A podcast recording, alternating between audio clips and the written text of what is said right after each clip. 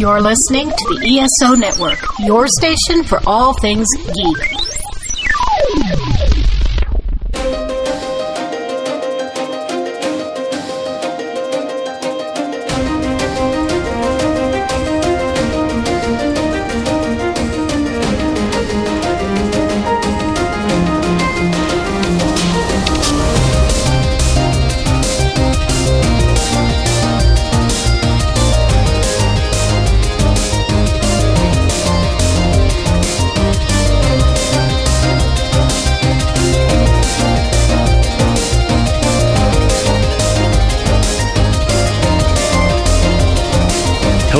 Welcome to the 42 Cast, your ultimate answer to fandom, geekiness, and everything. As always, I am your host, Nathan, and we have another great episode lined up for you where we're going to talk about Netflix's Lost in Space Season 1.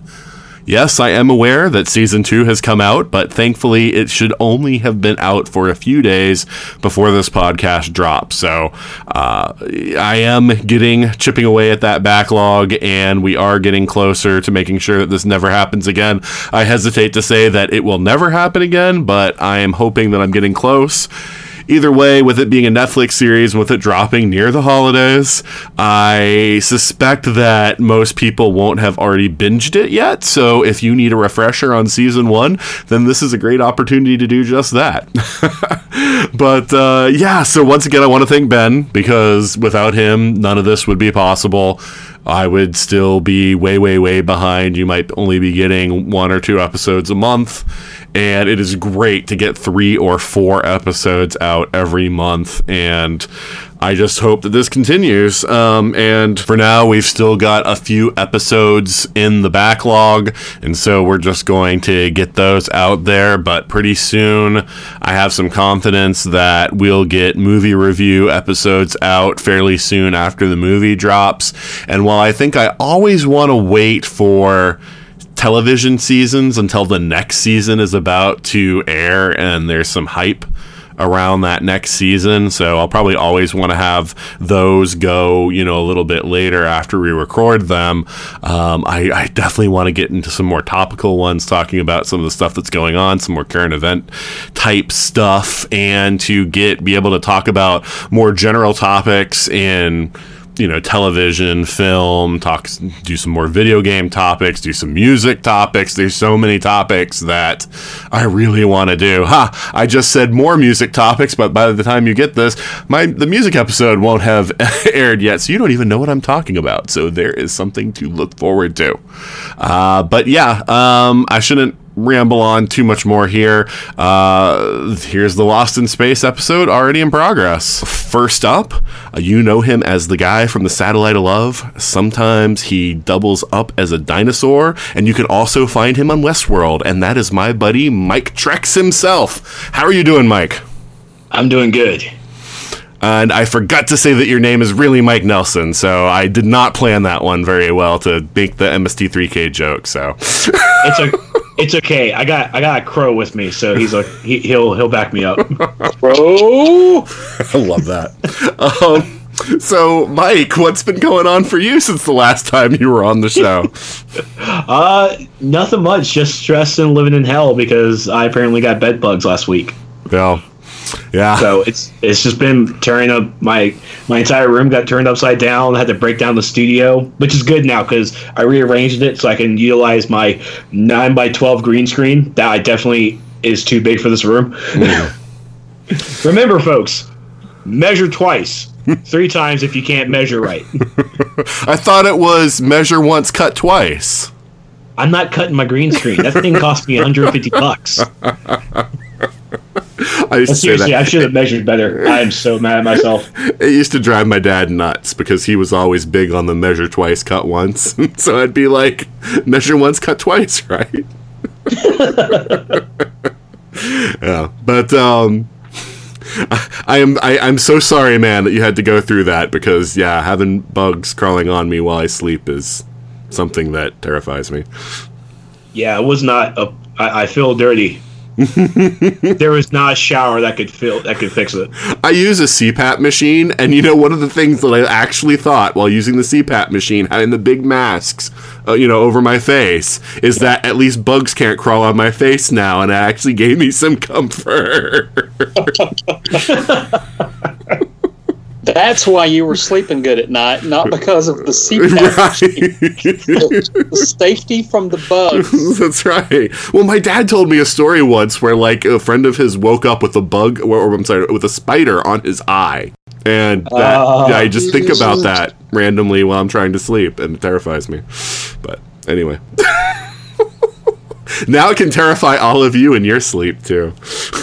Yeah, thanks. You're 'Cause I, de- I definitely have a window unit that bugs do crawl through. Ooh. Thanks. So, anything good happened for you in the last few weeks, Mike? Um. Uh, no. Okay. is. I I gotta get a new tire. I have to get a new front tire. So that's the whole big thing. I was really happy because like, ooh, I have hundred dollars to myself. I can I can actually get gas. I can eat out a little bit. This is great. Like, nope, new tire. Mother, why? There's games coming out. I should be in California right now. Is what I should be doing. Mm. But I'm a horrible adult. We should all be in California when we're not at Dragon Con. Yeah. Alrighty. Well, it is great to have you back on, Mike. It is great to be back. And hopefully, being on this podcast will be better than taking care of bed bugs. So far, so good. All right. Next up, he is a guy that absolutely loves comics.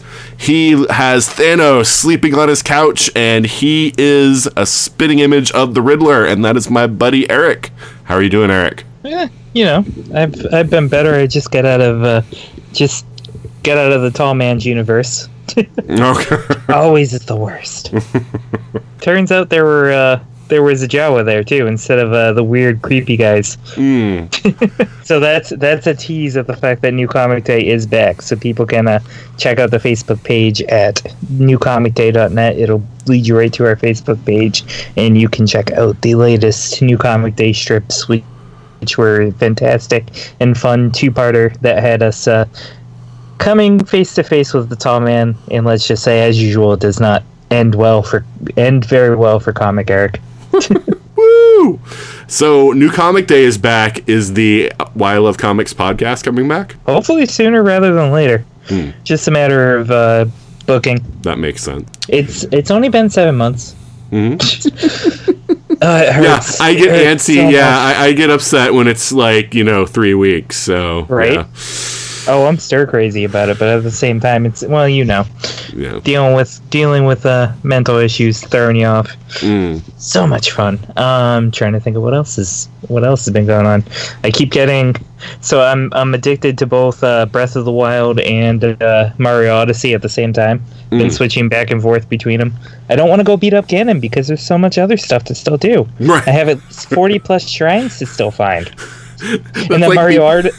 Uh, go ahead. That's like me on every RPG. It's like, no, I want to do everything. You know, I don't want to be. You know, it's so funny because a lot of times when I go to the final boss, in, you know, in, a, in an RPG, it's like this is so easy because I'm leveled up.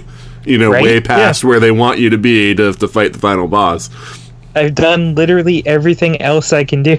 Mm. like that's I love RPGs like that where they're so open world or you can do like a whole bunch of different stuff before you had to do main content. Mhm. Love it. I'm right there with you. In Mario Odyssey, collecting every moon imaginable before you had to move to a new world because there's certain moons you can't get until you unlock stuff in other worlds. Then you go back and find those moons. Mm. it might not be an RPG, but it's definitely brilliantly designed. I love games like that where they where they kind of go, okay, here's all the things that you can do. Go do whatever you want while doing these things that we've taught you. You know what I mean? Like Sure. very not necessarily open world, but like open um, open game design or whatever you want to call it. I love love that kind of stuff. Awesome.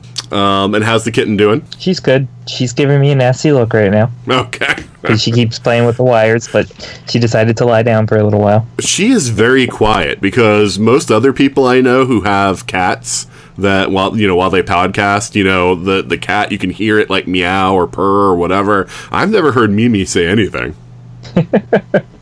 Yeah, you probably heard Wade back in the day when I still had Wade, but um, No, Mimi's super quiet with her. Me. Yeah, Yeah. I'd be surprised if you ever hear it. Actually, I've tried. I've recorded it a few times when she- she's running around like a crazy kitten, but Mhm. she's a very quiet kitten too. yeah, see, I keep the pets out. I have the door shut when I'm podcasting. I don't let the animals in. So, yeah. but uh, anyway, um, so it's good to have you back on, Eric. It's always good to be on. Alrighty. And finally, it is one half of the American Sci Fi Classic Track Directorship. He is a guy that sounds like he should be either on MST3K or he should be a theme call for a cartoon, and that is Joe Crow. Yo, Joe! Hey, hey, what is happening? Oh, I am having a crazy day. How are you? Oh, fabulous, fabulous. That is good. Always fabulous. You're always fabulous, Joe. I really am. I really am. Um, I, um, I I realize now that um, compared to uh, the the the bed bugs, um, I'm doing fine. I'm doing fine. That's good. What's been Good going man. on for you, Joe? Um, let's see. I am doing a lot of freelance writing. I'm. Let's see. I just vacuumed the house today.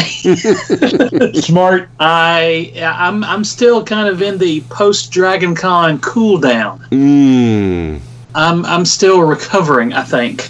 Do you go straight from the cooldown to the warm up for the next year, or is there usually like a like a spot in the middle where you're actually like de Dragon Con? I'm kind of there now. I'm kind of in the. Um, I'm still thinking about it, and I'm still scribbling down notes every time I think of something for next year. Mhm. But uh, as of right now, I'm. Oh, who am I kidding? I'm already. I've already got like two days planned. me, me and Gary Mitchell already have like two days already finished, probably. All right, that is that is awesome. can can you give us a sneak peek? Uh, it's the Buckaroo Banzai anniversary this year. How dare you? oh my god. Mike, nobody is restraining you from going to DragonCon. My bank account is. I am sure if you ask enough people that you know that are going, somebody needs a roommate or something to help you defer the costs. You could sign up as a guest or attending professional and get get your admission price waived by doing that, I believe. Well, as the man who does create the karaoke videos. See, you're already your al- your work is already so important to the functioning of the American Sci-Fi Classics track at Dragon Con. Alternatively, you can just wait around in the classics track room until everyone leaves at night and then just sleep in there. Yes. Wait, what? I just gave you the low cost option. yeah, just hang around in the room until everybody leaves and then just take a nap. Yeah. We got a big room. We've got a little cubby underneath a little table in the back. You just just swoop up under there. Stop, I'll do it. I just think it's hilarious that you provide like content for the show, but you don't attend. it, the Star Wars movie that I did with Sean in the last two years for karaoke is like, yeah, I, I'm just the guy who does things and never goes. and I'm four hours away. I live here in South Carolina. I'm four hours away. I know. You don't know how envious I am of your ability to go. and the fact that you don't just drives me crazy. I pro- 2000, 2019. I promise to be a better adult. Okay. I thought you were going to promise that you were going to attend. Well, the better adult will allow me to be. Will allow me to go. Okay. Well, I'm going to be there this year, Mike. So, you know, you should come. Thanks for the pressure, Nathan. God. I'm sorry, Joe. We've interrupted you. Uh, is there uh, anything else you want? Oh, you were talking about Buckaroo Banzai. Yeah, we're doing well. We, we do anniversaries every year, and this year's Buckaroo Banzai, so we're gonna do something fun. And it's the anniversary of UHF, the Weird Al Yankovic classic. so we're gonna show that movie. And to come to the UHF screening, you have to bring a spatula. have you decided what movie you're going to do the fundraiser with this time? Uh, I believe yes. The movie we're going to do is Mac and Me. You know, the problem though is that you've already done the Star Wars holiday special, and so Yeah. nothing is going to reach that level. No, it is not. but we we we we started a new thing uh, called Classic Sci-Fi Court last year and this year, where we try to defend these movies.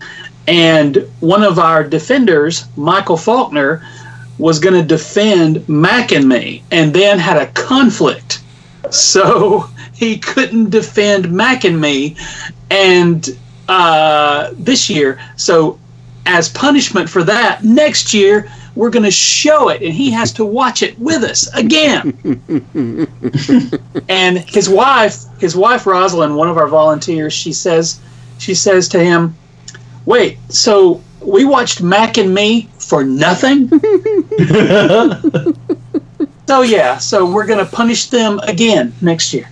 I, I want to defend Krull next year if you can make that happen.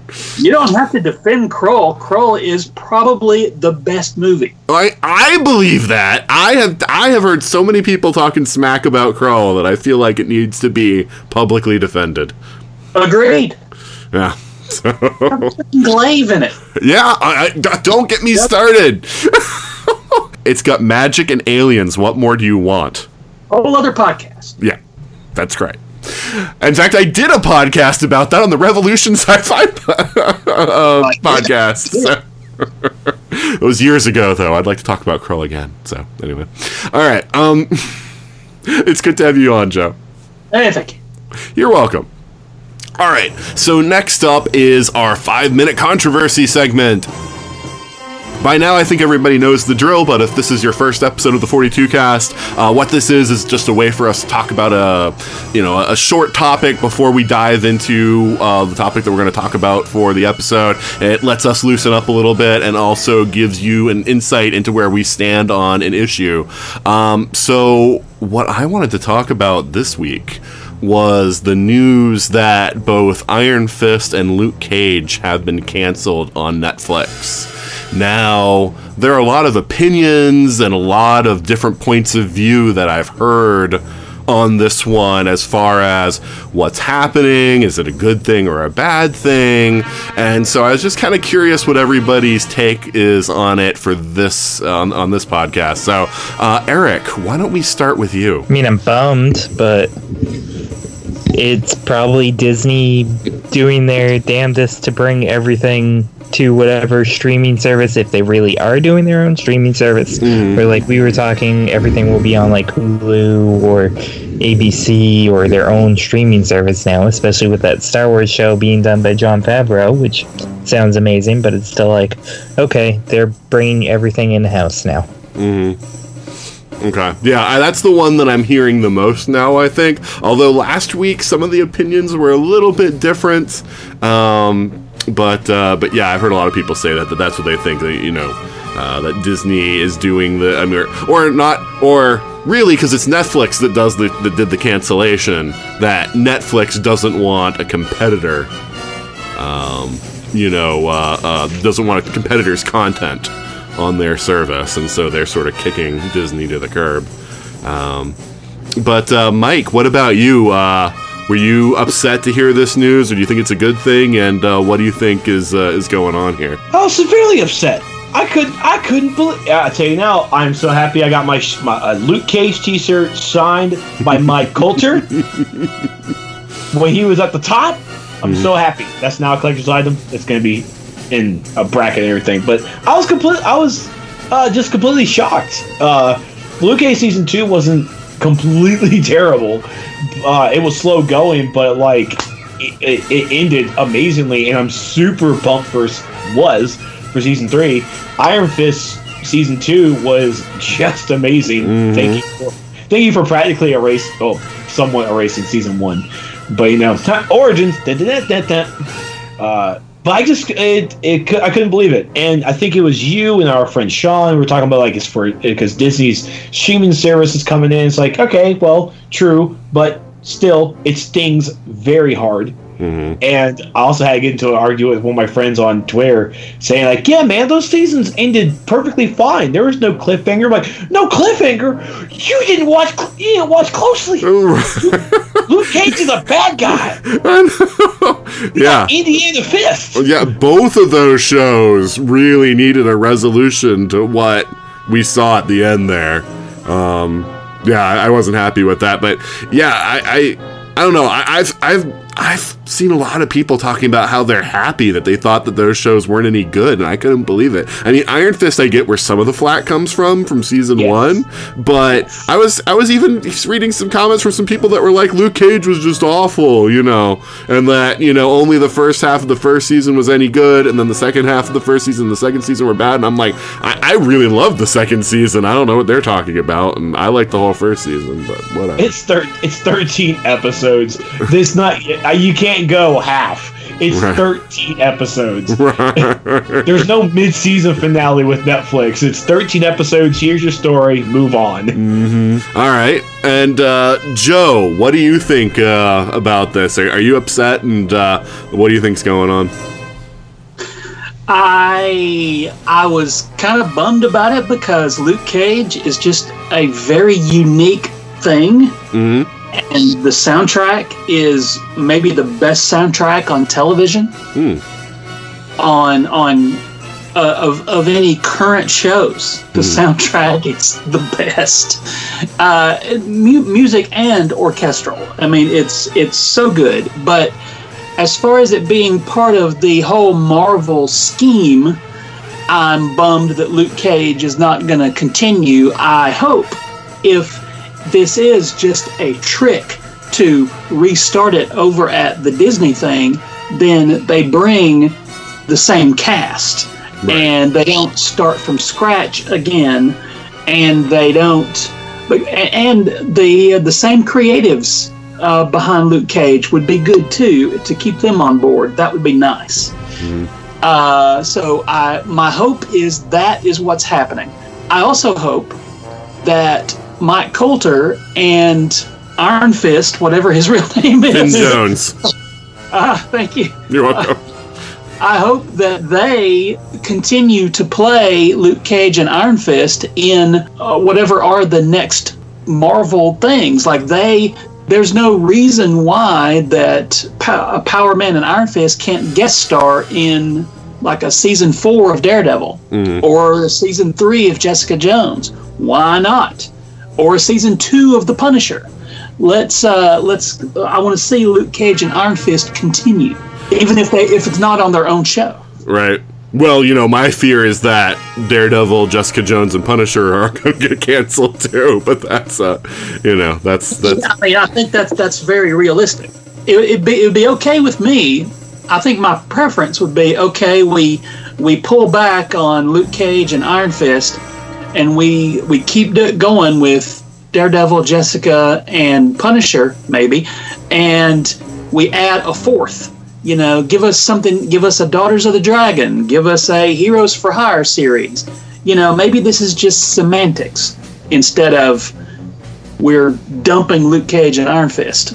Well, and that's what I was kind of hoping, and, and that was the thing I was surprised that nobody brought up until you just did, was that some people are speculating that, oh, maybe they're just canceling the individual shows uh, because they're going to do Heroes for Hire or something along those lines, and that's what I was really hoping for, but the news that I've been reading is that Iron Fist was canceled because of the numbers.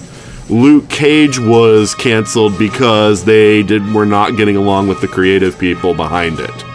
Um, apparently, there was an issue of because because they were working on the like the outline for a season three, and so first they told them they wanted it to be shorter. They wanted it to only be ten episodes, and then when they came back to them with what they would do with ten episodes, they didn't like what they were coming back with, and there was some back and forth, and then they they ended up canceling it. So um, that sounds like it wasn't planned. So unless the news thing that I read was a complete lie, um, you know that that doesn't sound like there's some grand plan to like fold them together you know, into uh, into a Heroes for Hire show. So I'm Yeah. I, I'm worried about it.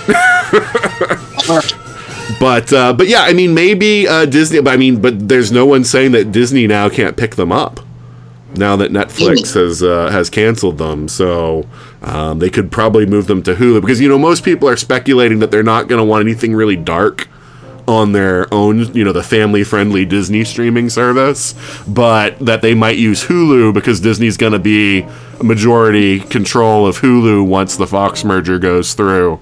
That that might be where they put things that are sort of Netflix style will be there. And I'd be perfectly happy with that whether they give them individual shows or if they just give them a Heroes for Hire combined show, but like you, I want Colter and and Jones to stay, and uh, I want them to keep the storylines that they've already developed.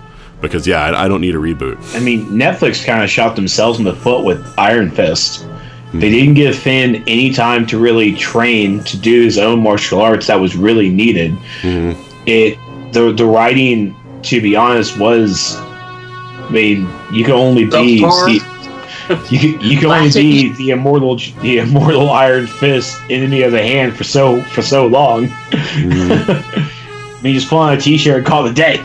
Yeah, I mean the first season of Iron Fist suffered from being rushed, both in script and because Finn wasn't able to learn the choreography. We saw what they could do if he had a decent amount of time and if the writers had a decent amount of time with season two. It was Yes. worlds better than season Worlds one.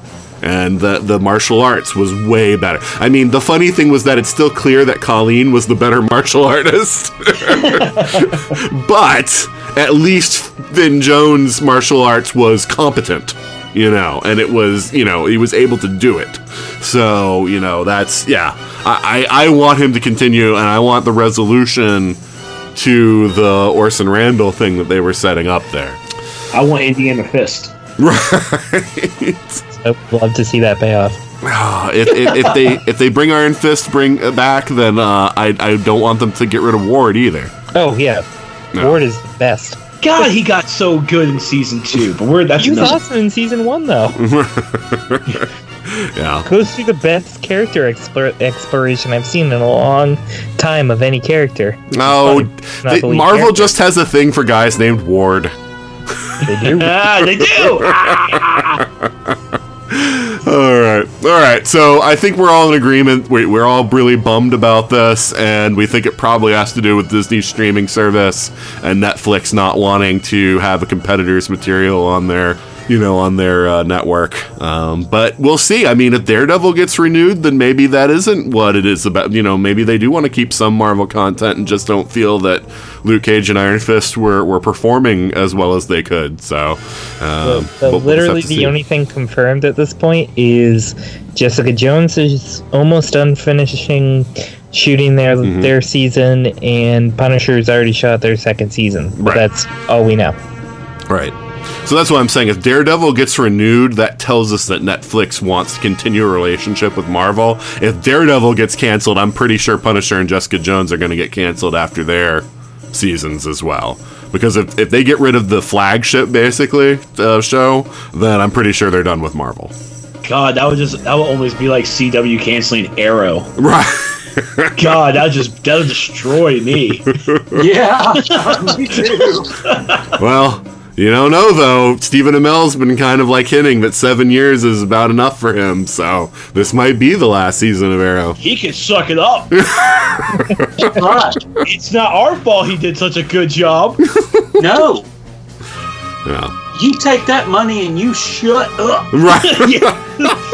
well, and this is the other thing to remember, though. When actors say, "Oh, I'm kind of done. It's been a long time," a lot of times they don't really mean they're done. Done. They mean give me a big fat raise to keep me staying here. So it's very possible if CW sends them another, you know, truckload of cash per episode. You know that Hey, he might change his mind. Charlie Cox Vincent.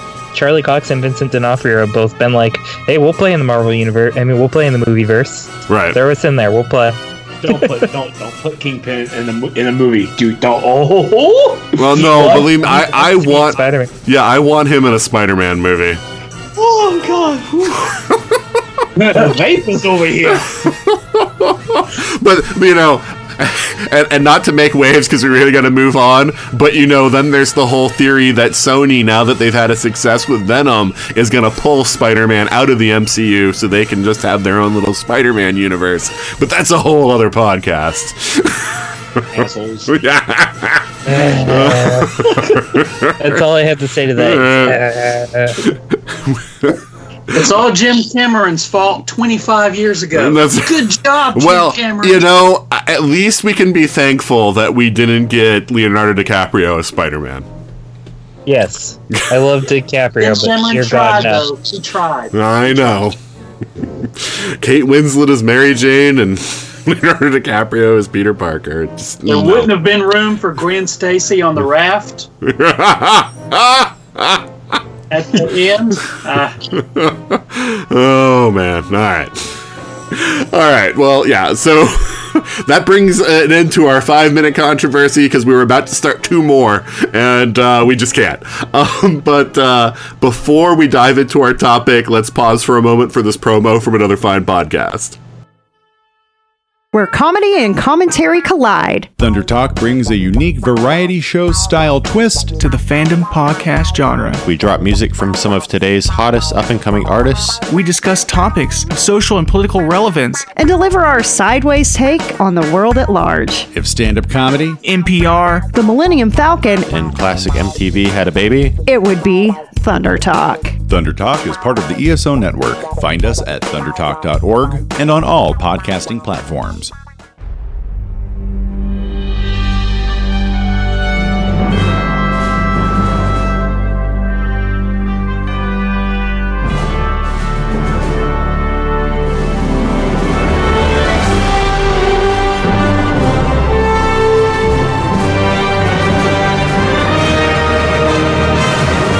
And we're back. And as we talked about at the top of the show, um, we are going to talk about Lost in Space, uh, which is a reboot of a show from the 1960s. Uh, it predated Star Trek by, I think, a couple of years, but they were running concurrently for a little while as well. Um, I'm just going to start off by saying that this show, I, I'm usually kind of uh, meh on reboots but there's definitely a place for them and when i think the people creating the show get it right you know it works really well and i feel like this lost in space is one of those kinds of reboots where they found the core nugget of the original series and made it uh, something that a modern audience would like. A lot of times, I feel like reboots don't take the core nugget from the you know they just completely change the concept. They might take some names and stuff from the original, but like they don't get the tone or anything right. I, mean, the tone isn't quite the same as the original show, but it's what a modern version of a family in space would be, which I think is sort of the core truthful element of that original show. So, um, just to sort of kick us off here, Joe, um, what do you think about Lost in Space, uh, this Netflix series, in terms of uh, someone who's who's seen the original show also, and uh, and how do you feel about what they did with this reboot? I really think they did the old Battlestar Galactica on it, which is not a bad deal. They took, I, I definitely agree with what you said about they found the nuggets of the original thing, and but they kept it all. They kept the fa- the familial relationship stuff, which was the key to the original Lost in Space. There were tons of sci-fi shows back in the 60s. I mean, and and and Lost in Space, people remember. I remember because of the family unit. The, it, it was it was uh, that there there wasn't the annoying kid and the throwaway other children. Um, they all had a part to play, and the new show translates all that into a modern version where the kids have even stronger and different roles and are even more of a part of the ensemble than they were in the original. Yeah, one of the things that I really liked about this show is that everyone on the ship had to have a role. So whereas in the original, it's kind of like okay, we have the dad and we have Don, and they're kind of the pilots and the scientists and everything. Really, I mean, you have Doctor Smith, but he was an enemy agent that wasn't supposed to be on the on the thing in the first place. And and and the the mom and the kids are basically just like a mom and kids, right? You know, they didn't have any special skills or anything. Like here the the mom's a scientist. You know, the dad's a military man, so that makes sense because you need the person who can do the do the action and do the protecting and everything. Um, Judy's a doctor, or a medical student of you know, I mean, she's maybe she's not quite a doctor, but she's got the medical first aid training and all of that. So, like, all of them have skills.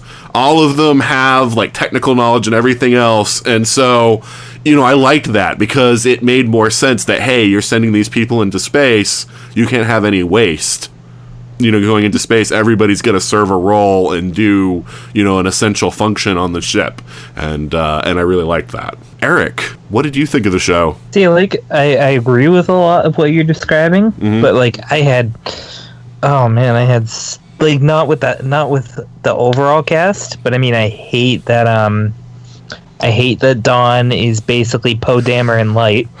yeah i was Personality-wise, i was going to get to don in a little bit but yes i am i thought i thought don was just a little too inept and goofy um I was talking about the family at first, but yeah, you're right. Don, I'm not I'm not quite happy with him. I love Parker Posey, and you can you can vouch for it. The fact that like I was excited that Parker Posey was cast as Doctor Smith, Mhm. and going into the show, I was the one going, "Oh yeah, she's gonna chew up scenery like the best of them," you know, like the original Doctor Smith.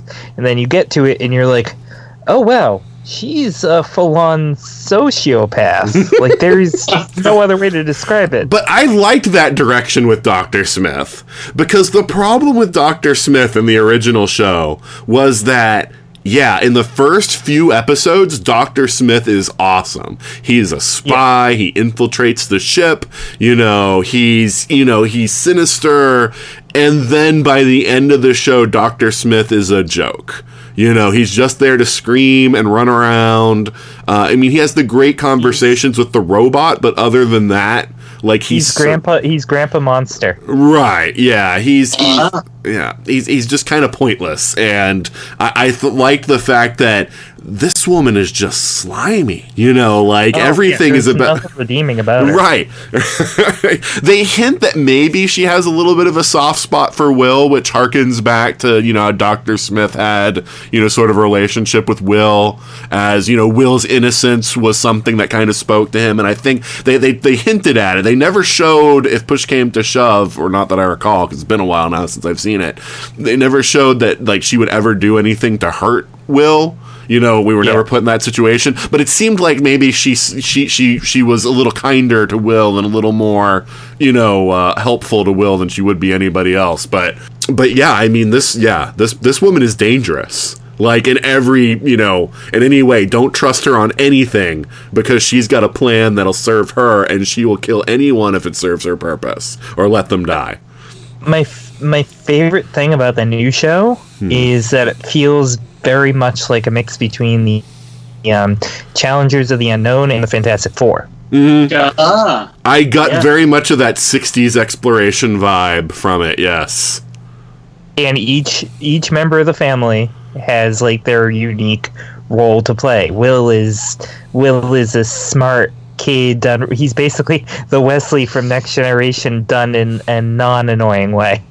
But I didn't feel like they made him like the uh, like the like the super genius kid in this. No, it's we- more like he's yeah, the he's- robot whisperer. Is sort of is like his primary role. well, no, like we, we get we get hints of like the um um I'm trying to think of the the way to, best way to describe this. We get we get hints of the intelligence in Mhm. certain episodes, like when he's helping uh with the the ship. I mean, not the ship. The uh, helping with the the beam of light and talking to his dad, which. I actually really like their relationship throughout the show, and the fact that the father was.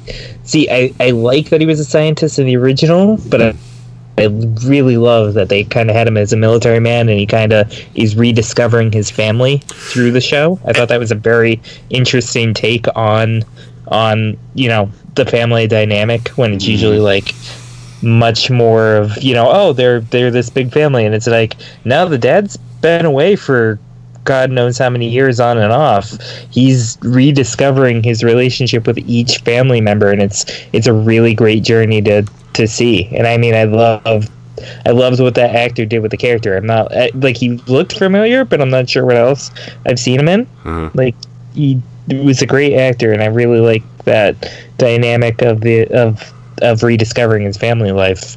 I mean, like I said, Will's Will's great. The mom's great. Penny is less annoying than the 2000s version, thankfully. Um, yeah, we don't talk about that one and the stupid creature that she finds. Anyways, uh, oh man, I could I could rant about the uh, 2000s. Uh, movie. don't don't. Yeah no I, I yeah I hated it. I I, I have Even some fondness. I have some fondness for that 60s show. I watched it when I was like eight or nine. It was on the Family Channel and uh, it's one of those things where my dad talked to me about it because he had seen it when its original run. And you know my dad was basically like the black and white ones are good the color ones are all trash. And while I don't agree with my dad's kind of stark take on it, because I did enjoy some of the color ones, um, it's definitely the case where like that first season was a way better show. Uh, but but yeah, I have a soft spot for that show because uh, you know it, it was it was very cute. It wasn't trying to. I mean, it wasn't doing the same thing Star Trek does. It was trying to be like a cute family show, and I think that it succeeded in being a, a cute family show. you know what you know what kind of creeped me out throughout and i'm kind of glad that they for the most part dropped it after they teased it is the weird um, nod to the original how judy and don had a relationship. It was like no no she's she's 18 and he's like 30 Yeah. something stop it I'm not Stop. sure it's not gonna go that way, Eric, because they dropped so many hints that she It's had so like a thing creepy, for though. him that it's so creepy I know it's They need to dial that down. You know, Look, uh, these people are lost in space. Chill out. but see, but see, but that's the thing though. There's no other eligible male around, so you know maybe that's what's gonna happen. I don't. um. Uh.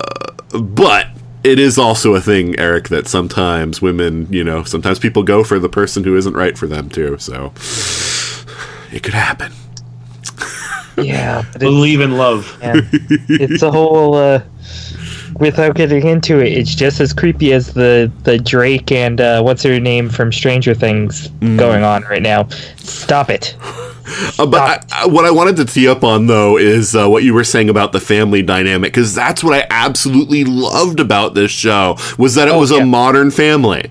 You know, Oh, I mean, it, just beyond the fact that Judy was from a previous marriage, you know, and and and and that aspect of it, so it's more of like the blended family you see now. There's also um, you know, just the idea of the father was estranged and the family didn't have a good relationship with him. But when he realized that he might lose them, all of a sudden he realized how important they were to him. And I was worried for a while there during the show that this was going to be like this horrible relationship between him and the family was going to keep going. And I was like, that's painful to watch. But then as the show continued, we saw that they were actually coming together. And I loved that. I loved this whole storyline of the family coming back together after they had been fractured. And um, again, I thought that it was a, a tremendous mod- story about a, a modern style of family, but also had that sort of feel good element that was part of the original series. But it was in, done in a much more realistic way, character wise you know people a lot of times have problems when you say realistic about a sci-fi show but it's like but but the characters are realistic in the way that they handle situations and the way they interact with each other and that's what i really liked about it. But uh, mike how about you? Um what did you think of this show and uh, you know how it kind of handled the the characters and the family and and all that? I was excited when they announced it because uh, I mean I do remember the a little bit of the original and basically with with who I am, I guess I'm more in tune with the horrible movie that breaks time travel. uh, the movie made But- no sense also yeah. uh, thanks, Joey Fatone. but coming into the series, like it, it hooked me from ep- straight into episode one, and and a lot of time and a lot of times with my Netflix binging, I finished it in one sitting. Mm. It it I wee hours in the night didn't care. I was all in, and it was a phenomenal trip. I absolutely love this show and the, the, like you guys said, the, fin- the family dynamic was amazing. The the dad, Toby Stephens, I know this cat from Black Sails on Starz. Hmm. I watched all five seasons of Black Sails, so I know this guy. I'm like, hey, it's Captain Flint. He's a dad. Let's do this. And the whole time I'm like, you tell him, Captain Flint. They don't know military. You do. This is your shit. You can do it. And oh god, this the show really blew me away because I, I didn't. I went in with a little bit of knowledge, but expecting a lot of things different. And it really and and yeah, it's everybody had a part to play. And the fact that young Will was basically snug, smuggled in, mm-hmm. just just kind of faked his way in. It's like, wow, mom, you're a mom. You did whatever it took for your family. And you know, the weird thing is, we never know what the deal is that she cut to get Will on. You know, we saw her make like the call, you know, after Yeah. she saw Will's test results, and we have no clue yet. You know, maybe it'll come up in a later season what the deal was that she made. So, yeah, I'm really curious about that. But this was, but this was to me was like we were. I guess we were kind of lost. Like I, I was expecting like we had some great exploration in it, but I was ex- I was expecting like some like planet hopping a little bit. It's like oh we're still on the same planet that just feels different because it's going through such a dramatic shift in weather. And just seeing it and, and just watching the science behind it, he, hearing Will talk, I was like, yeah, we can just use this. This is uh, magnesium. We can use this to make fire and to get the kid to get. Uh, you know, oh, okay, okay, Will, you're smart. We get it, dude. You you know a rock. Congratulations. It's it really was just a really fun trip. I absolutely love this love this show. I, I can't wait for season two. Give me a season two. Um, so, Mike, uh, you know, Eric mentioned uh, that he uh, wasn't a big fan of Dr. Smith or Don. What do you think about those two? Parker Posey creeped me the f- out, dude. that woman, I love her. I love her in everything, oh, and and I can't walk away from seeing Parker Posey as anything but a villain. I just she she's like Christopher Walken, hmm. where he is just a fantastic character actor, and she is too. But she plays villainy so well, you can't see her doing anything else. Like you see her, I, I'm afraid to see her smile when she has a good cup of coffee. And he's like, oh, she's gonna destroy the world with a coffee. That's what she's gonna do. Doctor Smith was so. This was a Doctor Smith that I found much more intriguing than I did on the original. That I did from from and Gary Oldman. I love you, dude. I love you. Parker just destroyed you, man. destroyed you. Well, I found an interesting take because I wondered if they were going to do the thing of the enemy agent like he was in the original, but uh, you know the the whole idea that she's just this really super opportunistic woman that will stop at nothing to get what she wants was an interesting take. Although I, I you know, there were a couple of things they tried to sprinkle in some things to make me maybe think that she's redeemable, like she didn't kill her sister. You know, she she just knocked her out. So again, it was one of those things where it's like, is she, you know, like truly like a, you know, like an irredeemable person, or is there some humanity left in her, you know, kind of thing. Um, but And uh, with Don, and honestly, with Don, I I loved the dude. mm. He, we that chicken. Oh my god. I did like the fact that he took care of the chicken and then like he bonded with it. I, I did like that. and and, and, and so uh, Eh, with Don, he out of all of this, we didn't really have a comic relief, and Don really provided that. He provided that ease and at least even that realism, because Don himself is kind of a bad guy, and okay, not really a bad guy. He just makes really He's really morally gray. morally gray, Yes, and Yeah, I can't he- blame him. he's He's skeezy. Uh, Right. I mean, he's a smuggler, so he's like a low-level criminal kind of character, you know. So he's he's he's got a little bit of that used car salesman stink to him. Yeah, smack. Like, you see this bad boy? This bad boy can, well, give me anywhere until it blows up. I I truly liked how the Don and and Dr. Smith's interaction when they first met. I, I was on the edge of my seat. It's like, what's she gonna do? What what's he gonna do? Like this is this is morally gray versus black. Just black hearted. Just what is gonna happen? And oh my god, when he when she I I honestly believed because at this time I have faith in Dr. Smith. I had the faith. John's with the chicken in the cave. It's like I'm gonna go get help. I'm gonna go go walk. It's like all right, you do that. You do that.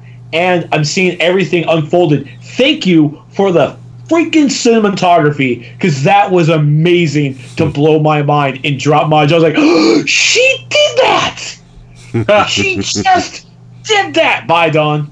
Bye. You were cool, dude. And luckily he came back. It's like, oh my god, Don's here. Oh my god, Don's here. Oh my god, Don's gonna get. Oh, rat that bitch out. Rat her out. Yeah. It was that was some. Those two were really good on screen together because you just have that tense. You're you're completely tense watching both of them at the same time, and, and you never really get untensed from it. it's just gonna happen. Joe, uh, what I wanted to know is uh, what did you think about um, you know because we talked about the family, but what did you think about Doctor Smith and Don? I feel like that's a new relationship that that that there, there's so much they're they're digging into. There's uh the there wasn't a thing with Don versus Dr. Smith really, except Don just kind of tut tutted at the wacky Dr. Smith in the original show. But in this show, there's so much going on that they've keyed into, and um, um, I, I feel like there's gonna be way more. I think I think I think Dr. Smith brought out stuff in Don that was never there. Like why is Don? Well, um, um, um, what what I mean is there's not really a purpose for Don if the rest of the family is as capable as they've become in the new show. But Dr. Smith gives him a reason. Dr. Smith kind of pulls Don up into the main cast. What I think is kind of interesting about those two is that we sort of have like uh, you know they're both are sort of like uh, less than scrupulous character you know because the family they're all very virtuous right you know I mean all of them are all about helping others and doing good things Don's a smuggler so even though it's not hugely bad, you know, he's like a low-level criminal type of guy. And so you have that sort of moral grayness in him. Dr. Smith, you know, is completely on the selfish side of the spectrum, and so we have uh, we have sort of a, uh, a I don't know how to describe it, but you, you've got like contrasts now that didn't exist in the other series, where pretty much it was Dr. Smith, you know, and everybody else was kind of on the on the completely uh, morally pure side, you know. Um, so so I, I kind of like that that we we've at least got Don in there as a little bit of a you know gray character um, as well. I dig it. I um, I approve the. If they had just gotten some comedian, which they could have done, if they had just gotten some comedian to just do Doctor Smith from the old show, just do a reboot of him or, or a, a new version of him on the new show, it wouldn't have been Doctor Smith. It wouldn't have. There, there's no way to capture that guy he um, uh, that there's he's just such a unique thing and just trying to do an, an impression of him which is what i was afraid was going to happen and not that i was afraid parker posey was going to do an impression i was just afraid that that was the that was where they were going to go mm. and they didn't it's completely different Yeah. and i think they did what maybe the original intent of Dr. Smith was for the show with Parker Posey. Mm-hmm. He's the antagonist, and he wasn't. Mm-hmm. So yeah, Yeah. Um, did you guys notice who she got her credentials and her jacket from? Yes, so good. and and it, it, it- it's Bill Mumy. It's, Yeah. it's, it's original Will Robinson, Yeah. which I love, and I also love that the characters are named. A lot of the characters are named after the original series actors. Oh, I didn't catch that. Yeah, yeah, yeah. Um, uh, um, uh, Dr. Smith, her real name is June Harris, which is uh, June Lockhart, Uh-huh. and uh, I think Mark Mark Harris was Don. hmm Wait, that mean no, no, that's not right. Um, hang on, I'm gonna look. Yeah, I, I knew the June Lockhart one. I, I don't. I, I'm not up on all the names. I knew Bill, Bill Mumy, of course. No, no, the uh, yeah, yeah, yeah. Uh, let's um. Hang on, I'm getting there. I'm getting there. Ah, no, Jonathan Harris. Yes. Oh, yeah, Dr. Smith. The original Dr. Smith. Yeah. Okay. Harris is the original Dr. Smith, and um, Mark Goddard was the original Don. Hmm. And um, let's see, where is that name that I wrote down on my notes? I had notes. What is happening? Where are my notes? Oh, the um, the survivor that was dealing with post traumatic stress after her husband's death. Mhm. That's Angela Goddard, and Angela and Mark A- Angela and Mark Goddard uh, were characters on the original show. Mark Goddard was Don, Mm. and Angela somebody was Penny or Judy. I'm I'm I'm the worst. What is happening? Well, still, it's nice that they had those little nods in there for I you know. was Mark Goddard. Angela Cartwright was Penny. Okay. Thank you to myself for not being such of an such an idiot. What you? All right. So, so you brought up the the, the the lady, the survivor who was dealing with post traumatic stress. What was your guys' take on um, Smith pretending to be a psychologist? Did you think that she really had some training in psychology, or do you think she was completely BSing that? I think it's all a con. Yeah. Everything. Oh, it's hundred percent a con. Yeah. Okay. As someone who likes to fake being a doctor, uh, played on TV,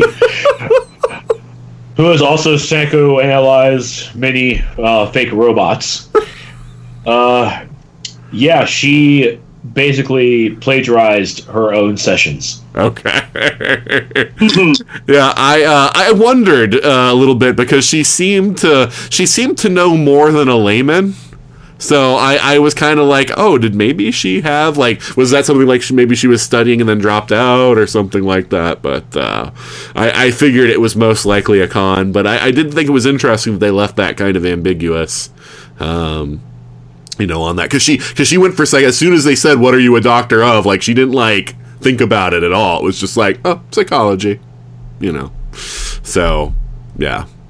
Um. So so here's a, a thing that I think has divided a lot of people, and I'm I'm really curious what you guys think.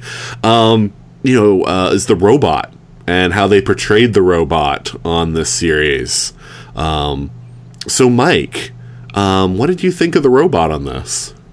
It was definitely not, of course, uh, 1960s science fiction. Which I will argue still though was a great design. It- for what they I love that time, robot. It was good. The only bad thing about the robot is when like uh, they they only shot from the waist up and you could tell the guy didn't have the legs on because when it walked it walked like a person like with you know going side to side it didn't like sort of like glide forward like it should have so that was the only problem I ever had with the robot was when it was clear that okay the dude's just walking you know. But the robot was again knowing where it came from uh, was a bit of an adjustment. The interaction that will had with it well honestly i was scared. Yeah. That was that was th- that was not a friendly looking robot. That was a super scary sucker that's gonna like well you're gonna die dude. You show's over. Show's over folks. And but but looking at it again because I, I rewatched it like three times 'cause it was like really good. Mm-hmm. The more I watched that scene, was it was a it was a hurt, wounded animal. It was a lion with a thorn in his paw, mm-hmm. and Will was just a little mouse who just wanted to help. And of course, you're you're scared. But once he realized exactly what was going on, the robot was hurt. He robot was basically defending himself, and I can't blame him. But once Will helped him out, it became a little bit more friendly. But you know, I give it to Dad. Dad's military. Uh, this is an unknown threat. We don't know if it's friend or foe. I gotta protect my family. I'm completely there. But for me, the robot was was interesting, especially with how the tone and the scenery of how the how the first season went. And oh my god! And even like seeing another robot, it was just like uh, my brain's just like, what's going on with this? There, and the robot became much more important than I would have actually given the show. So thanks, show. Thanks. yeah, but you know, this it's interesting because a lot of people are really divided on that. They don't like the robot being questionable. You know, I saw a lot of comments about you know the sinister robot and how people didn't like that. But uh, um, but so so Joe, what did you think about the robot? Did you think it was too sinister, or did you like what they were doing with it? Uh, I liked that it was scary as hell. That the you, you didn't have that with, with the with the 1960s. Uh, except maybe being scared the arm was going to fall off or how that was balanced. On the, but uh, the the at first I was prepared. I was pre- I, I, at my, my initial thought was, oh, he's just going to come and save him from every single thing that that happens because he shows up to save uh, Judy uh, uh, from the ice. Um, and and then I thought, well, he's just going to save them every episode. Is that is that what the robot's job is going to be? And clearly, that didn't happen. Mm-hmm. That was I, my my fears were unfounded. But to introduce him out of nowhere, and he happens to have the one solution that they need. That was a little. I was irksome about that, but I got over it. And then the other robot, the the the thing at the the, the final episode battle mm-hmm. bet- between the two robots was just crazy. Yeah. It was And nuts. Mm-hmm. I have no idea what the heck is happening there at the end of of the episode. So, and I um, I I'm I'm anxious for for more stuff, for more robot stuff. Yeah. Um, Eric, what about you? What were your thoughts on the robot? I I really actually the the design I didn't like at first, but it grew on me, especially by the uh, by the end of the show, and especially with like the dual transformation, which I thought was kind of you know one of those things that you went at because you go, oh please tell me you're not giving a nod to the 2000s. Come on, stop it. but He um, kind of, the, one the of my robot kind of looks like the new Blue Beetle. A little bit, yeah. He looks a little like uh, Jaime in co- in costume, just without a face, obviously. But Yeah. um, a huge nod towards production for that because that's that's a legitimate suit. That was a suit actor in at least seventy percent of it. When it's not like doing the transformation or the fight with the other robot, is like when it's especially when it's with the kids or when it's with Will and his dad. That is a suit actor. Oh, good! I did not Yeah. know that. Yeah, Uh, no. that's a legitimate costume. Well, that's the great thing about Netflix. Netflix, because it can't, it doesn't have a movie budget, you know, but it's better than a normal TV show budget. They get to do some things that are really creative that look movie level quality, and I think in some ways work better because they are using more practical effects rather than just CGIing everything. Like you can tell there are touch ups in the suit actor scenes at moments, Right. but uh, I can't remember if it's a Weta piece or not. I just remember seeing a video with um, with uh, tested with um, Adam from from tested. I can't. Why can't I think of Adam's last name from MythBusters? Uh, but he did a video with whoever made the suit, and like it's it's surprising. Like it's it's a beautiful piece of costuming. Yeah, I think CGI is better used when it's touching up things that are that Oh, yeah. really exist than when it's used to just create things out of nothing. Yeah.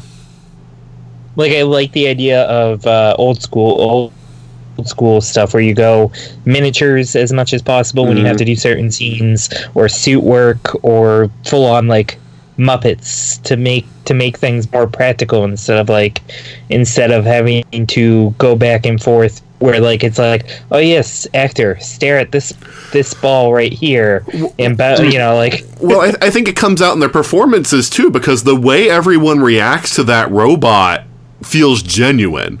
You know, it's not Oh, like yeah. the the the you know uh, you know when like like in the Star Wars prequels where people are kind of looking at so, a space somewhat to the right of the character or whatever, They're and not, it's kind of they're not staring at a tennis ball. right. so you know, I mean, and, and and and the interaction is a little difficult because you don't know what you're interacting with, and people kind of just have to fake it. But here, you know, when you actually have a dude in a big suit. You know, it gives them something real to interact with, and you know, you see that terror and that sort of fear that almost everybody but Will has, you know, and then you have Will and the sort of, you know, kind relationship he has with the robot and everything. And, and so they have something real to interact with. And, and, and that's why I think those reactions feel so genuine is that they were working with a real person. I'm sorry if I stepped on you there, Eric. no you didn't But, uh, yeah, did you have anything? Oh, sorry.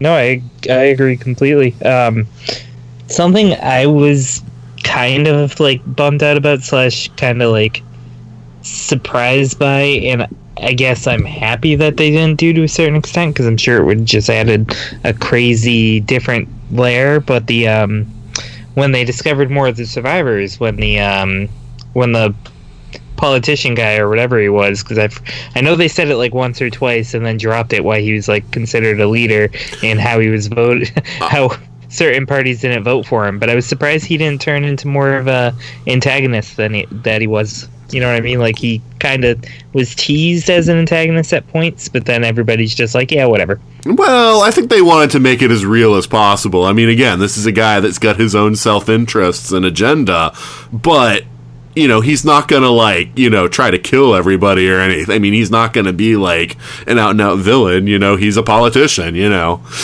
he's just gonna try to further his agenda. Um, On that note, did anybody else think that there's no way anybody on the Resolute survives?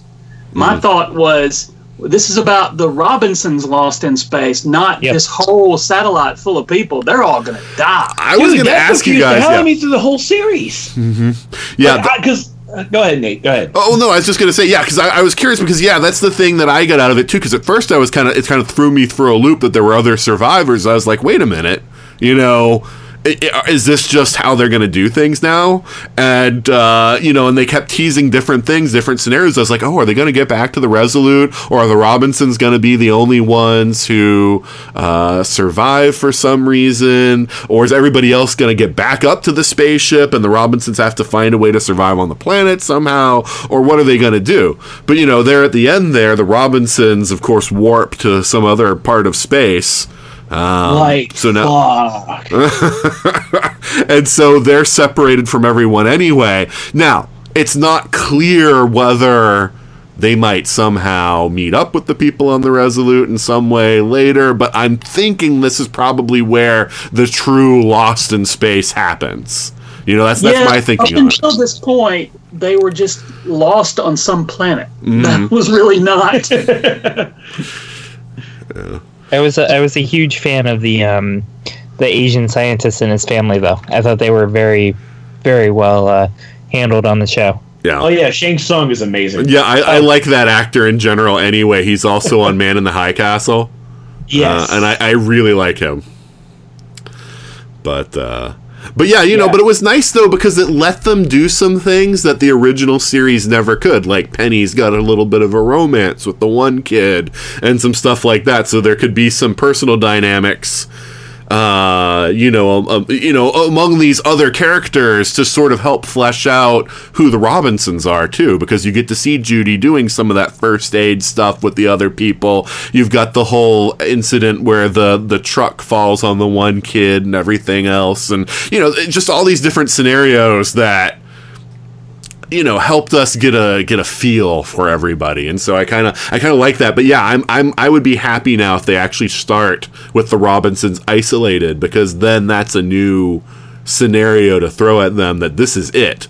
And it also would explain why they have to put up with Dr. Smith because when you're the only, you know, like six humans uh, you know that, that that are that are around. It's kind of like, well, we we can't kill her because you know.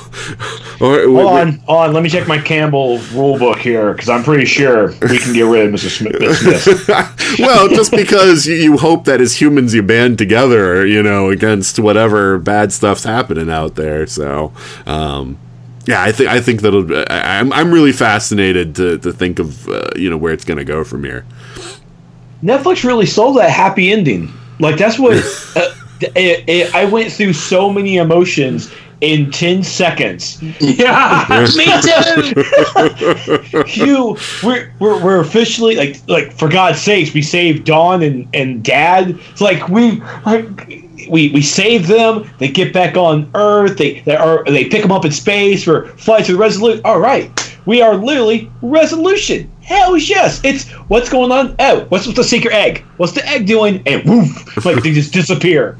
Mm-hmm. Like not even a breath could be taken. It was so fast.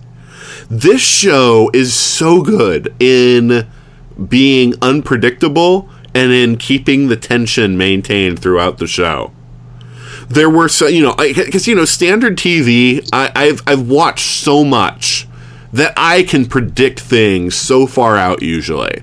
This show, there were bunches of times where I thought they could go multiple different ways and they would go like a different way than I thought they were going and things like that. And I loved how there was always all these different things up in the air where you didn't know which one was going to drop first.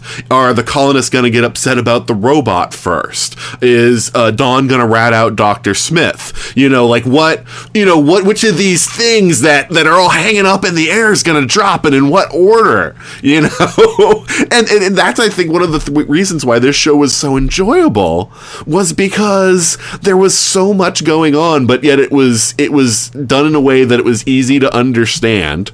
You know, it wasn't like something where it was like it's a really confusing show because there's so much going on, and and they and they kept things interesting with the order that they did things in, and and always making sure there was some other pin that could drop somewhere else, and. uh I don't know. I mean, what do you guys think about that? I mean, Eric, do you, do you have any thoughts about that and the sort of like tension they kept in the show? At moments, it kind of drove me nuts just from like because it kept like ri- rising to that uncomfortable place, and you're like, "Come on, okay, pay off." Fun us, please. I know with Dr. Smith, you just keep thinking something. She's got something bad's to happen to her eventually, right? You know, how how did she not hit? And, and I know it's because she's you know the caring mother, but how did she not hit the airlock at the end there and go, mm. "Bye, doctor. See you later." Yeah. I love how she flat it was just like, if I have my way, you're never getting out of there ever again. I was just like, hell yeah, mom, hell yeah. yeah that was such a struggle to see this to see her make that decision or even not make that decision. This woman put Will, her her baby boy, in so much danger time and time again. When they were alone, when when Smith uh, was able to basically kidnap her in order to get things going, it's like wow, this whole relationship between you and, and Dr. Smith is a struggle to watch. As soon as they basically like went off into they disappeared, that was when my tension snapped. That's it's like I'm done.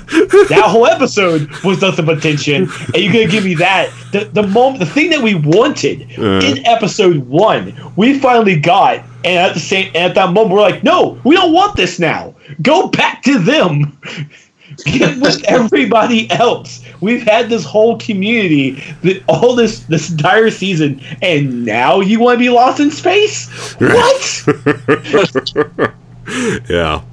No, I know. I had mixed feelings about it too because I was like, oh, maybe the whole Resolute is going to be lost in space and we're just focusing on the one family. But nope, looks like that's not the way they're going. so they, what they did was they ramped up the stakes of the whole thing because um, instead of just having one family being lost and you didn't get the sense of well they're just a family floating around in space but now we see after their relationship with the people on the resolute now we see what they're being lost from, or we're going to see what they're being lost from. So they've added a whole new dimension. I that's a bad way to put it. Maybe that's a cheap pun. I'm sticking with it. But uh, they um, now now we're say now they there's emotional stakes in them being lost because they had that thing. All they all all up all the other lost in spaces was just well hot dang we're excited to be away from Earth. Earth sucks. now now now we're lost, but eh, who cares? We're we're all together. But now they had a good thing with the resolute folks, and now they're lost from that. Mm-hmm. Yeah. No, I agree. Um, How about the over arc that we found out exactly what happened to Earth? yeah, I really liked how they sort of like gave it to you in little snippets and like little flashbacks and and things like that, where you kind of realize that oh, you know, this ship crashed into Earth and caused basically like a like a like a nuclear winter, you know, where you know the ash is going to cause global cooling and you know like what killed off the dinosaurs and everything, and so you know, I mean that's that's kind of horrible because they have to leave so many people back behind on Earth too that are going to die a slow death. You know, and Yeah. and you sort of get the snippets from like Don because he's going back and forth because he's you know do, piling these transportation ships and everything that like you know how horrible it is back there and everything else. And so yeah I thought that that was because in the original they're just going to some colony. Oh there's a colony in Alpha Centauri. We're, we're flying off to that. But there was no like real reason why humanity needed to leave Earth other than exploration. Here it's like no this is the evacuation Yeah, we were, we were honestly so caught up with with the families. We were so caught up with the Robinsons and everybody else that I love m- when my reaction was with the mom as soon as he figured out. It's like, how did we achieve space travel in a year? Mm-hmm. It and she's a scientist, and I'm pretty sure she had that thought process the entire time, planning this with the government to get flying, and then all of a sudden, within a year, boom, we can do it. It's like, way, how did we do that? Yeah, and there's going to be a whole backstory with the robots. You know that that we don't even know what's going on yet. Like, why did the ship crash on Earth? Was it an accident? Was it heading for Earth in the first place? You know, and how you know? I mean, they're obviously mad that we stole the technology now. But you know what's what's going on there? You know, and I mean, I'm I'm very curious how all that fits together and, and where they're going to go with that we're getting close to the end of our time here, um, but uh, what I wanted to ask everybody um, is um, what element of the show would you like to talk about uh, before we wrap up here that we haven't mentioned yet? So, um, Mike, do you have something that you would like to uh, to mention that we haven't talked about yet?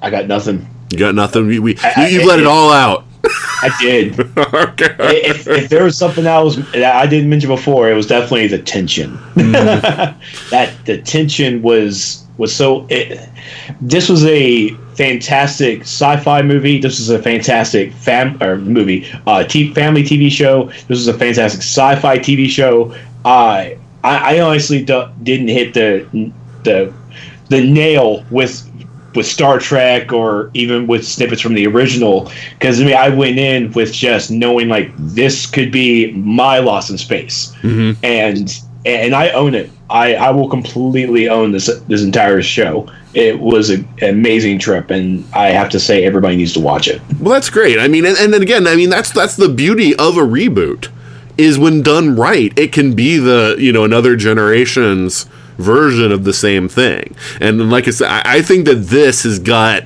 the idea of the family lost in space and the and the family dynamic. It's perfect. You know, it's just it's just the 2018 version of of the family.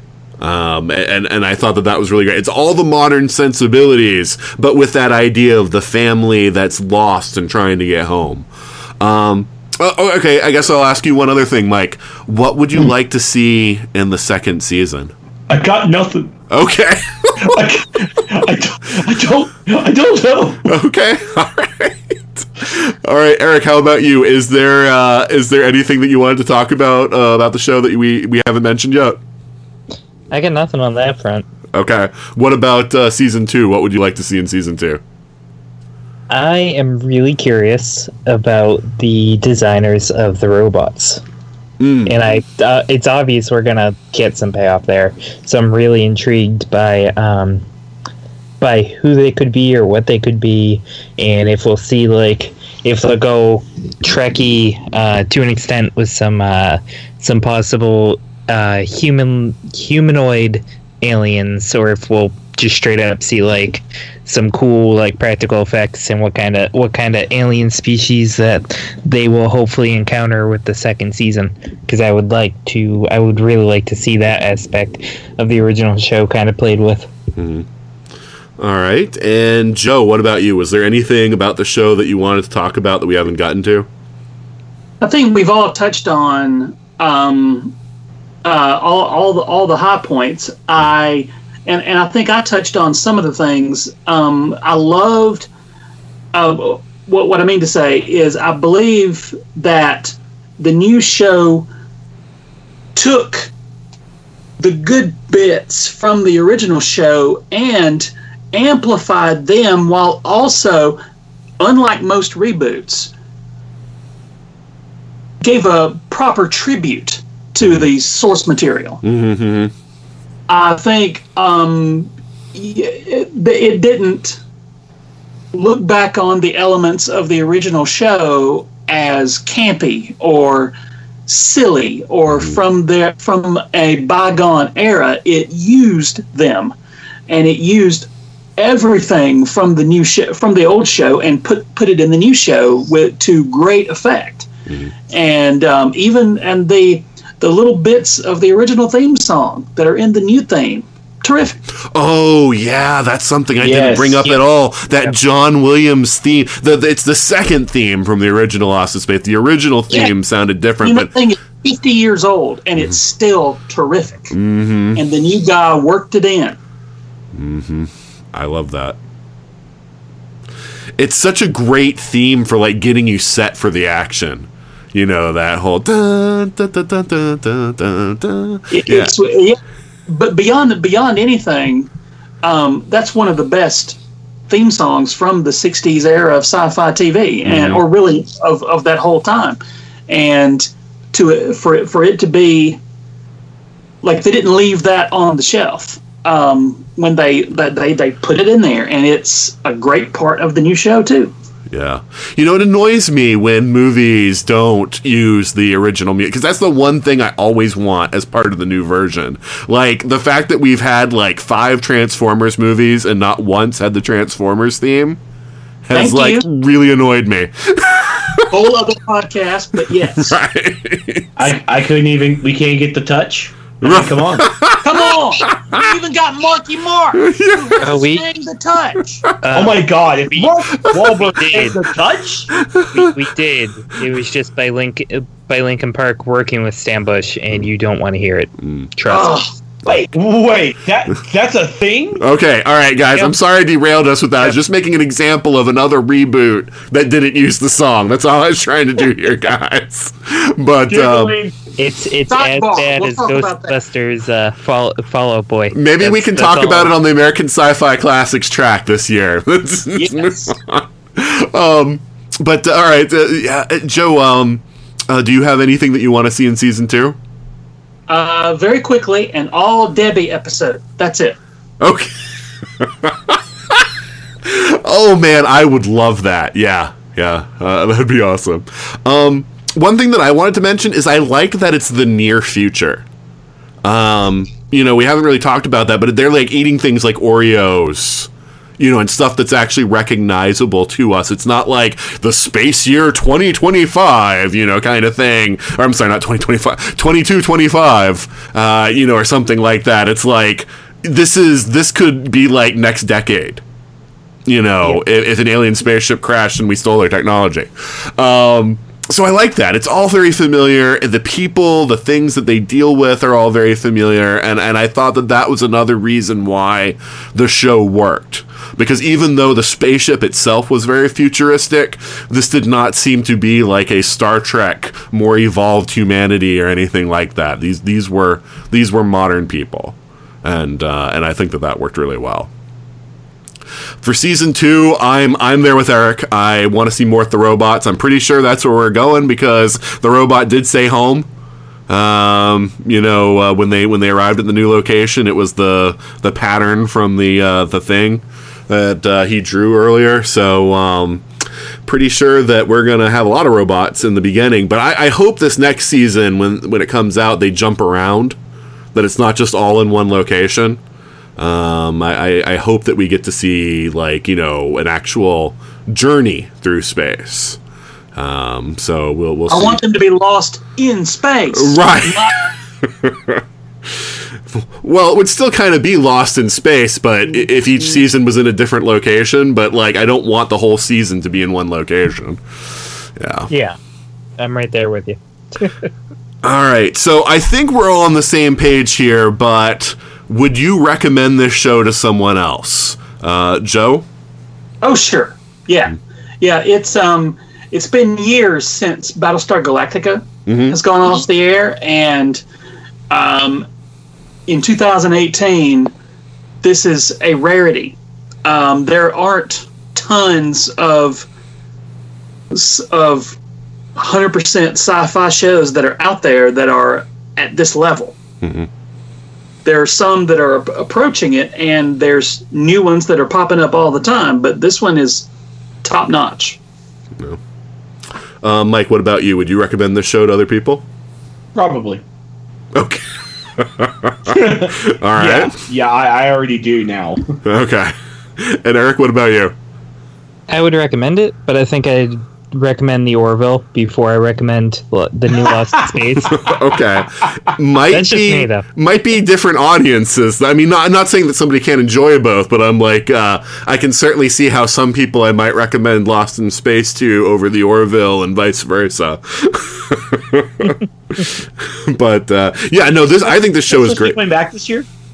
Yeah, Orville's coming uh, December December. 31st. yep. Yes. Um, but uh, yeah, I mean, this is a show I'd recommend to other people. Uh, and the great thing about it is that you don't need any familiarity with the original Lost in Space. So uh, if you've got a friend who isn't even into sci-fi that much, but might be interested in trying one out, you know, I think that this is a decent show that just about anybody could get behind.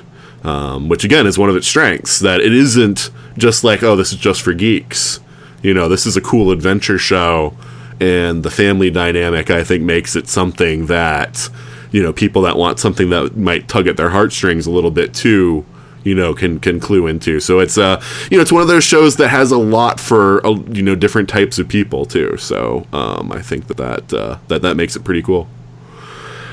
All right um so let's say our goodbyes and let people know where they can find us. So joe why don't we start with you? Uh, Facebook.com slash groups slash American Sci-Fi Classics. Um, we talk about this kind of stuff all year long. In addition to, um, you know, just for four to seven days at Dragon Con every year. So Dra- Dragon. Dragon Con's like oh sorry. I was just gonna say Dragon Con's starting to become like uh, election season. Like it just keeps getting longer every year. You know, pretty soon it'll just be like the whole month of August is Dragon Con. You know, one hundred percent. so uh, all right, All in. I'm all in. yeah, okay. uh, well, it was great having you on the show, Joe. Thank you, sir. You're welcome. Always, always And uh, Mike, why don't you say goodbye and let people know where they can find you? Goodbye, interwebs. You can find me over on Twitter at This Is Trex, or if you guys want to just watch some random gaming, because I also definitely bought Red Dead Redemption 2 because I'm a horrible adult. Again, I promise, 2019, I'm going to do better. Uh, you can find me over on twitch.tv slash TrexLight. All right, it was great having you on the show too, Mike. Oh, I love being here. And Eric, why don't you say goodbye and let people know where they can find you? Uh, I am the easiest man to find on the internet, so just go to Twitter, twitter.com slash Eric Ratcliffe, and I am right there. I have Instagram, I have a YouTube, I have New Comic Day, I have I Love Comics, I have uh, everything everything can probably be found through Twitter because I am the easiest person to find on the internet. So that is there. And uh, goodbye, internets. I will see you next time. And thank you for joining us as well, Eric. Always a pleasure, Nate. Always a pleasure. And there you have it. That's Lost in Space Season 1. Join us back when we do Lost in Space Season 2. Hopefully, not too far in the future here. But uh, you can tell us how, what you think uh, by giving us feedback in all the ways that you can do so. Email us at everything at 42cast.com. Drop us a line at the website, 42cast.com. You can go on Facebook at facebook.com slash 42cast. You can tweet to us at, at 42cast. You can also leave us reviews on Stitcher Radio or iTunes. And again, I want to know what do you think? Do you like the topics? Do you not like the topics? Do you like certain guests? Not like certain guests? You know, whatever. You know, format changes. Do you think the five minute controversies are good? Do you think they're bad? Do you think of something else that we can use? So just let me know. And my cat is sniffing the microphone. So if you hear any kind of weird noises, that would be the cat who, for the first time, has intruded upon the podcast. Hi, Felicia.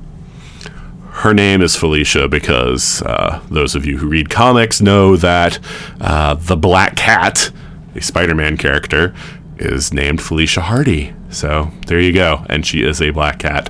Um, but anyway, uh, so contribute to the ESO Patreon if you can. That's a way of keeping all the shows on the ESO network on the air. So you can go to see that at patreon.com/slash ESO network. And other than that, there's not too much going on with me. I'm still waiting to see if I'm going to C2E2. Um, basically, uh, right now, uh, Walter Koenig's going to be there, who I would like to meet. Um, but otherwise, you know, I mean, I've met all the other original Star Trek actors who they're going to have, and you know, there aren't there isn't anyone else yet that's a real draw for me to go there. And Walter Koenig by himself isn't enough of a draw, even though I do love Star Trek and Babylon Five, uh, to get me to go there on my own. Um, I may or may not go to Dragon Con this year. I was kind of optimistic about it earlier, and uh, I think that I'm going to have to reevaluate financially and see if that's a possibility. I definitely will be back for Chicago TARDIS 2020. Uh, so, yeah, that's what I'm contemplating right now is basically just. Uh, you know, conventions and what conventions I'm going to do, stuff like that. So, uh, anyway, uh, that's it for Lost in Space this week. Uh, join me back next week when Chadwick Boseman will not be joining us. And until then, this is Nathan signing off.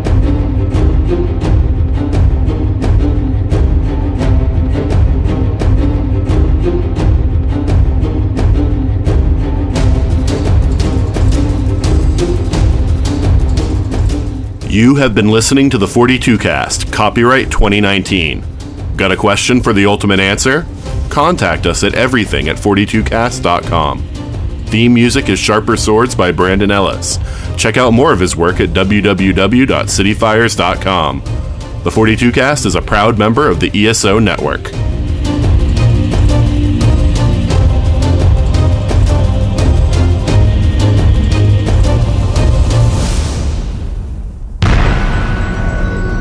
This has been a broadcast of the ESO Network.